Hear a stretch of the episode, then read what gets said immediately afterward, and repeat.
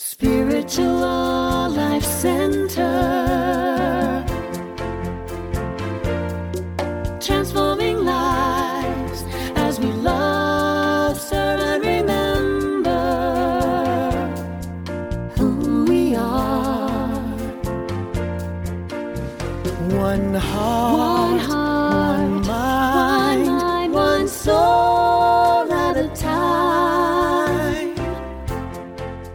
Greet you in the name of all that is good, all that is sacred, and in the warm and loving energy of this community, Spiritual Life Center.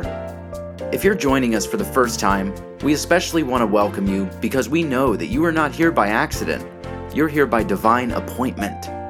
Thank you for joining us on your unique path today, and we hope you enjoy this special message from this past Sunday's service.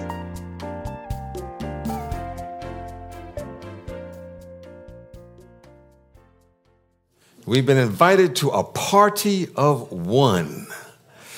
As I mentioned in the earlier service, when they were singing that song, I was recalling a line from a song from Kool and the Gang uh, Celebrate, party over here right now. Something to that effect. But we're invited to that party of one.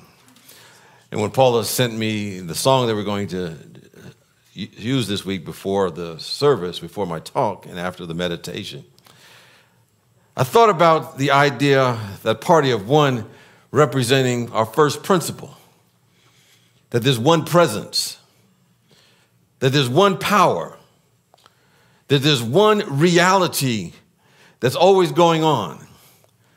And although to our minds we think there's a lot of different things going on, and appears to be many different things, when we get caught up in appearances, there's a tendency to, to compartmentalize our life. Because we'll say, well, you know, this is my body over here. There's my, my body of affairs over here, which is my life. There's, uh, there's my relationships, oh, that's way over here. And my finances are way down there somewhere. And we struggle sometimes to put all the pieces together, realizing or not recognizing they all come from one source and can be all part of the same energy field. So there's a place waiting for you and me that party of one.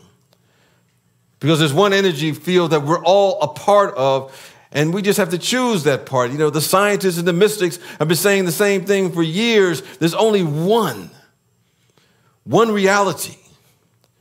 And all the qualities of the presence of God from that reality are expressed through and as our life. And that life is God's life. And that life is whole. And that life is complete regardless of appearances. So today we're talking about mastering our wholeness. It's the final week of, uh, of our series on mastering. We talked about mastering our freedom the first week, followed by mastering our faith. And last week, uh, Reverend Deborah talked about mastering our will. Today we're talking about mastering our wholeness. And as I always like to say, you know, when we speak up here, there's really only a few basic principles. We kind of come from different angles, but we're really saying the same thing. It always goes back to those principles that we talk about. But anyway, today I'm going to base the talk on a, a Bible story. And I said the first service, relax. A few people got a little conniption fits when I would say I was going to read from the Bible. You know, I, I, had, I had it up here because I never bring it. I never I seldom ever speak from it. And, and Deborah was going to say, well, we need to put, I'm not going to put anything up there because uh, James got some stuff up there. I said, well, that's actually the Bible. and I recognize that a lot of people may have some allergies to the Bible because they've been beaten up, symbolically at least. We've been led to believe that somehow we're inherently flawed from birth and it's been reinforced by some of the passages in there. As if we don't have enough negative stuff coming and bombarding us about why we're not good enough. It's been used to justify a lot of inhumane acts against classes of people. It's justified slavery. As people have used it to, to justify the subjugation of women. It's been used to vilify people of different sexual preferences and ways of being. But if we realize that this book was never meant to be a literal historical document, but rather a reflection of human consciousness. The stories are allegories, they have inner meanings, and they have great value for us in our spiritual evolution. So I'm going to read a story from the Bible, and you'll be okay. You'll be all right. Just relax. You'll be all right. And this is from Gospel of John, the fifth chapter, and then uh, verses one through nine. And it says that after there was a festival of the Jews, and Jesus went up to Jerusalem. Now, in Jerusalem, by the sheep gate, there's a pool called Hebrew Bethesda, which has five porticos. In these lay many invalids, blind, lame, and paralyzed. One man was there who had been ill for 38 years. When Jesus saw him lying there and knew that he had been there a long time, he said to him, Wilt thou be made whole? And the man answered, Sir, I have no one to put me in the pool. When the water is stirred up, and while I am making my way, someone steps ahead of me. And Jesus said to him, Stand up, take your mat, and walk. At once the man was made well, and he took up his mat and began to walk. Now that day was the Sabbath. They put that in the last line. That created a whole different problem, supposedly working on the Sabbath, but that's another talk. so you see, okay, everybody's all right. I read that, and everybody said nobody exploded or anything. All right, okay, we're, we're good, we're good. So to, to look at the story, there's a guy who had been suffering for 38 years. And he was waiting to be placed in the pool of Bethesda. And that pool was considered to be a healing pool. That whenever the angels ruffled the water and moved the water, it had healing power. And according to the story, individuals in the pool were healed when they got into it. But once they got into it and, and used it up, the, the healing power was wait, used up, and they had to wait till an angel came back again. Now, we talk about angels, that's, that's really thoughts, but that's a whole, you know, I can do a whole metaphysical Bible interpretation class. I may need to do that sometime because we need to take back the interpretation of what that's, the Bible's all about. But anyway, uh, I, I digress. And anyway, Jesus saw the guy was diseased and uncomfortable, and he just walked up to the guy, Will you be, do you want to be weighed well? Do you want to be whole? And the disciples were like, Jesus, of course. I mean, why you ask that man that question? Obviously, he's been here for 38 years. He's very uncomfortable. He's not feeling good about himself. Why would you think to ask him that? Of course, he did. You're embarrassing us. But Jesus penetrated the man's awareness and said, What's going on? What's happening? And the man went on to talk about his story. You know, I can't get in the pool. You know, I'm infirm. People keep jumping in front of me and all the time, and I just can't make it there. And Jesus saw right through the man, and, and you know that represented the part of us that often makes excuses. Some of I may ask us, well, why aren't you living your dream? Why aren't you moving in a direction? Why aren't you praying with intensity? Why aren't you expanding your life? And sometimes we may have excuses that we can articulate the time and the place and somebody, whoever did something to us and blocked us off from our path and haven't been right ever since. We might say it was our parents. It may have been, you know, our children or a spouse or ex-spouse. It could have been a job. It could have been the boss. It could have been all the people that misused us, abused us, did not understand us. They knew nothing about us, or they maybe they knew too much about us. We may use a litany of excuses that may serve us and we cannot make a place to go because we're saying, oh, I couldn't get there because the traffic was too heavy. Oh, it was too far away. It was too early in the morning. I couldn't get up that early. Whatever the case may be. And the five senses, that's what those five porches represent. Those five porticos represent our five senses. And individuals, and a man was sitting under them and seeing things from a finite, from a human perspective only, and not from a spiritual perspective. So Jesus looked at this guy and he knew that it was about intention. He knew it was about his spiritual intention. He knew it was about his interest and his willingness to be more than he thought he could be. And with a penetrating, soul searching energy asked, Wilt thou be made whole? And somewhere within him, he knew he was busted. he could no longer say, Look what happened to me. He nodded in the affirmative. And some within him said, Yes. And Jesus said, Take up thy bed and walk. And according to the rest of the story, he went on whole and healed. But it symbolizes so much more than that story. I think the question for us, we must look within ourselves, within our own soul, and see if we can answer that question Wilt thou be made whole, regardless of what area in our life it might be?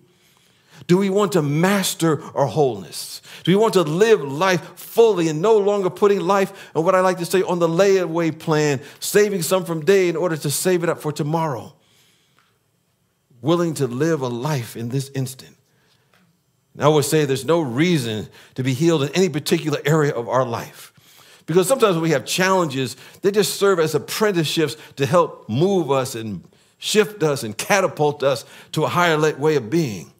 So we may have challenges with our health.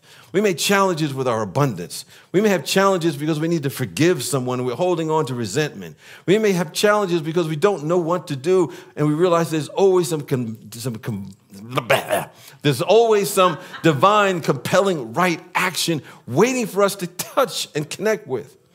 But there's no reason for us to change if we're unwilling to live life fully and in alignment with God's intention for our life, which is also our true heart's desire.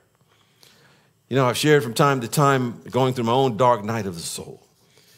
And I remember years ago when I was, uh, you know, in the courthouse, I was, you know, practicing law, but my life was like falling apart really bad. And uh, there was a person that came up to me knew what, knew me and knew my, what I was going through, at least aware of it. I don't know how she knew, but you know, I guess you could look at me and say, "There's something ain't right about him," um, and asked me, "Do I need some help?" And I had been in denial about my addictions and challenges at that moment, and for some reason, in that moment, I said yes.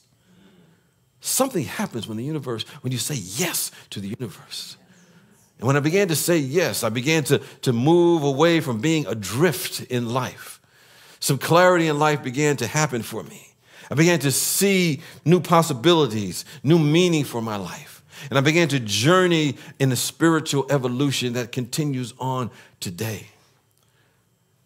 But the whole question we must ask ourselves on a daily basis will you be made whole? Whatever area of your life, will you be made whole? I can hear some words churning in your mind right now, but I'm going to keep talking because I think we need to work on a little bit more. So, how do we go about mastering our wholeness? I always like to say in the spiritual work, there's no definitive how to. You know, sometimes we have, you know, we go to workshops, seminars, and, you know, and I have them myself. You know, you do step one, you do step two, you do step three, you do step four, and all that is good because it strengthens our faith in the spiritual principles. It strengthens our faith in the spiritual law, whatever it might be love or forgiveness or visualizations, abundance, peace of mind, whatever we're trying to get. And as we generate that faith, we have positive feelings. And those positive feelings lead to positive results. So, where could we start? I think it starts by making a decision to choose from wholeness. You know, Reverend Janae had uh, did her meditation, and we never collaborate, but she said something that goes right into this point. We said, you know, we don't want to be focusing on our brokenness. Rather, we want to focus on our wholeness, focus on what's right with us, to paraphrase what she was saying. And when we make a decision, decision means that we cut away every single thing that is not in alignment with what we've decided upon. Because we must understand that wherever God is, and God is everywhere present, the whole of God must be. And we want to train ourselves to make it a daily, moment by moment choice to choose from wholeness rather than from separation. Because even in the seeming disease, even in the seeming illness, even in the seeming challenge, even in the seeming difficulty, there is the allness of the presence of God. And that includes divine and perfect pattern of life itself. And when we do that, we're accessing what Jesus called his many mansions. Is in my father's house, the father, mother, God's house, many mansions. They're invisible dimensions. Because we're getting a little bit mystical here. We're a going beyond, you know, the, the, the three-dimensional way of seeing things, but beyond what words can describe, but it's very real. There are infinite possibilities of the all good manifesting in and as our life according to how we respond to it, according to our belief. Or to put it another way, when we say, in my father and mother's house, there are many mansions, I go to prepare a place for you, as that statement says, that already in the mind and the heart of this infinite presence that we call God, I call the force, there's infinite, infinite, infinite good. It already exists, it is happening already. And what we want to do is raise ourselves to be one with what is already taking place. You know, they say that prayer is the contemplation of the facts of life from the highest point of view. I think that's from Ralph Waldo Emerson. So when we pray aright, we're choosing from wholeness and we're accessing dimensions that are already complete, allowing it to manifest in and as our life. A number of years ago, I read a, a journal I think it was a scientific journal of interesting phenomenon that had been taking place. And they were talking about a medicineless hospital in China. And they came up with a case of someone who uh, had what appeared to be an inoperable tumor and uh, incurable tumor that was taking place. And apparently, three practitioners had went up to the person's bed and were surrounding that person. And they just started reciting over and over again these words already done, already done, already done. And so for some reason for that they cannot explain, after four minutes and six seconds, the tumor had disappeared. Somehow between the three practitioners, they had come into an agreement. And there was a dimension where the possibility of healing existed, even though on the surface level it didn't seem possible. A dimension where cancer did not exist. In the mind of God, it lifted their vibration, and, and, and they claimed that to be the case.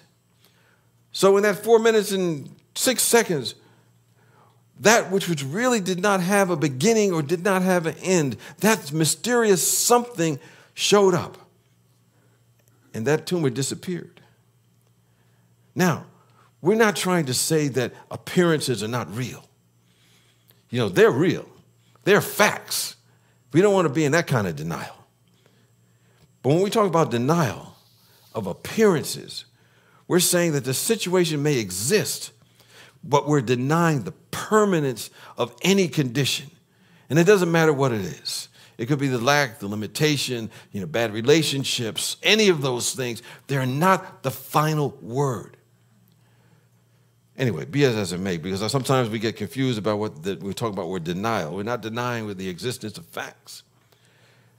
Anyway, from wholeness, we want to make our decision. And from that decision, we're not looking at what's wrong and trying to fix it. As that quote from Reverend Janae talked about, we're not trying to look at the brokenness, but we want to really give our attention to the wholeness. Because we've been trained to be great problem solvers. We have a worldview oftentimes based upon what we get from you know, the outside world. There's something wrong with the world. And we've been trained to believe there's something wrong with the world. And then there's something wrong with my life. And then ultimately there's something wrong with me. And then it gets reinforced by misguided individuals reading, interpreting the Bible incorrectly. But that's another story. All right, I don't want to get in trouble. And we believe, believe that there's something wrong out there when we choose from wholeness. They're saying there's something right in this world. There's something wonderful that's always happening. And we live and move or have our beingness in this. And we're interested in that. And then we're accessing the many dimensions of higher possibilities beyond those five senses. You know, when we get interested in that, understand whatever we're interested begins to show up in our life. You know, oftentimes we get interested in all the cacophony of the world, trying to solve the problem on the level of the problem. But then understand when we do that, we're just giving it more energy and we experience more lack and limitation and fear and doubt and worry and crime. But I always say that, you know, when we talk about prayer, we don't pray, we don't get what we pray for. We get what we expect. what are we expecting in our life? And we become more interested in love, more interested in sharing, more interested in God's will for our life, we'll find ourselves shining examples of individuals who are living in heaven, which is not a place, but the expansion of our consciousness that's here and now. You know, I was thinking about uh, a case of uh, I think a counselor was in a, a prison, which was not, you know, a, a favorable place for evolving. And she began to focus on each of her clients by asking, what do they do well? What do they have passion around? What works for them? And they began to focus more and more on that on each of the persons she was working with. And there was a transformation that began to take place. And they would often go out and start doing the very things that they had the ability to do well in their life. Whatever we focus on begins to increase in our life. So, to master wholeness, we got to choose from wholeness because that's what we're saying we're interested in. And what we're interested in has the tendency to show up as our life experiences. But there's another thing about mastering wholeness. We have to expect a so called miracle. Some people, I know, oftentimes, we all go through this experience where we're struggling in life with something. Maybe it's our bodies, we're struggling with something. Maybe, you know, that's not acting right. Maybe we have family members or children that are acting all crazy. Uh, no one here, you probably don't have any kind of dysfunction in your families at all, but I, I'm aware of some of those things. Somewhere along the line, we've forgotten that there's a spiritual and perfect pattern behind the appearance. And we may have been inundated with circumstances that we try to fight, try to hope it goes away. But our job is to lift our awareness and not fight the circumstances, but contemplate it from a higher perspective. You know, in the Aramaic word, world, the word for prayer is slotha, and it means to set a trap. I didn't come up with that, but I'll take credit for it. and so when Jesus is teaching about prayer, what he's really doing is saying, set a mental trap for the ideas of spirit.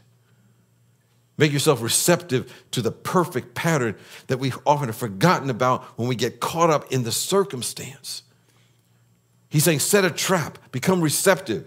He's saying, in substance, you know, say to this presence, this power, this love, I'm listening. I'm in that expectation. I'm being available. I'm being still. I'm setting a trap for the infinite ideas that are percolating all the time in this grand universe. And then we allow it to move through us so we see things differently. We may call it a miracle. But for the presence and the power and the love of God, it's just a walk in the park. See, sometimes we're trying to set things right in the physical world, but we're forgetting that the physical dimension is but a shadow of what's real and eternal. And oftentimes we get caught up in the shadow and forget about the sun. We forget about the light. We forget about the pattern. We forget about the wholeness because we're focusing on the brokenness. We want to be of the mindset that says, expect a miracle, not settling for anything less. We may say, I don't know how it's going to happen.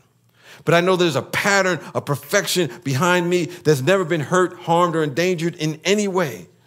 I'm setting a monster trap for a brilliant idea, and it's going to take over my life. That's who we are. That's what we are. Now understand, you know, wholeness and miracles may not mean a change in conditions in the outside at all. You know, in the Course of Miracles, there's a statement that says, you know, a miracle is nothing more than our change in perception, how we're seeing something. I was recently saw a movie called The Sound of Metal. I would say that's my uh, pick of the week. It might be on Netflix. I'm not quite sure. And anyway, the story is about a drummer who was in a heavy metal band. And he realizes he's losing his hearing. It's moving and he's disappearing from him very drastically. And he goes to see the doctor and he finds out he's lost already 80 to 90% of his hearing. And that drummer, the character, thinks he can play through it. That somehow that maybe there's something like a surgery that will make everything be okay. And just and he said, let's just get ready for the next show. And of course, he goes through this emotional roller coaster. You know, this trauma is triggering, you know, his addictions that he had in the past. And, you know, and things don't turn out fine. It doesn't get better. And so he ends up going to a facility in which there are other uh, deaf children there. And uh, his friend just went there to help him observe how they live and operate in life. And he begins to learn from these kids. Anyway, to make a long story short, after having that emotional connection with them, he ends up learning sign language and he has an emotional connection on a deep level with all the children there and eventually starts teaching them how to be drummers. His life was transformed. He found great fulfillment in a way he never found before. He found purpose that wasn't existent before. It was something that he didn't even imagine. And I believe that wholeness is being in tune with God's intention for our life. And it may show up totally different than our human mind may come up with. Because as it says, you know, spirit is like the wind. You don't know where it's coming from or where it's going. But it's going to be good. And regardless of how it shows up, I just ask this one question Do you want to be whole? You can say yes. Yes. Ah, sort of a few faint yeses. Are you willing to be whole? Yes. Are you willing to rejoice in the name of the Spirit? Yes. Are you willing to accept the command that I am magnificent? Yes. You begin to say those words, a vibration begins to take over. Words have power. They begin to shape the vibration of the cells in your body temple. So know in this instant, right now, not tomorrow, but this moment, you sent new signals of your cells of your body temple. On an emotional level, you're being reconfigured and you're moving away from the emotional scars that may have been there for a long time, just ripping the band-aid off and say, and no longer saying, look what has happened to me. And when you say that, right now you're being healed. Anyway, as I close out, just say that mastering wholeness requires us to be transformed by the renewing of our minds. It requires us to be unified with the wholeness, consciousness that is always there. And for that to happen, we must be devoted to maintaining our connection with the Spirit of the living God. As I always like to say, there's a song that says, I thought I needed somebody, but all I needed was my connection with God. I know I say that over and over again, but I said, God is not a problem solver, but the consciousness of God dissolves the problems. It's beyond our human understanding. And so we want to have ourselves devoted to that, particularly when things are going well. Because oftentimes, when things are going well in our life, oh, we slack up. You know, oh, I don't need God. I don't need this stuff. I don't need to do no meditation or prayer or affirmation today. I got this handle. I don't need to go check out SLC or go online or read some sort of uplifting event. No, I don't need to do, all that. I'm cool. I got it under my own power now. It's in those moments we want to take that sense of connection and amplify the work so that we'll be ready when there's a challenge that comes up because it won't be able to touch us. You'll be like MC Hammer, can't touch this. can't touch this. You'll tap into spiritual ideas that are everywhere present, and they'll begin to operate through you. So we want to, to set a trap for this because when we're in tune with this presence, in this moment, we're tapping into all of the wisdom. We're tapping into all of the power. We're tapping into all of the joy, all of the love that this grand universe has to offer all of the time. And that is awesome. And when you do that, you're on your way to mastering your wholeness. Peace and blessings to you.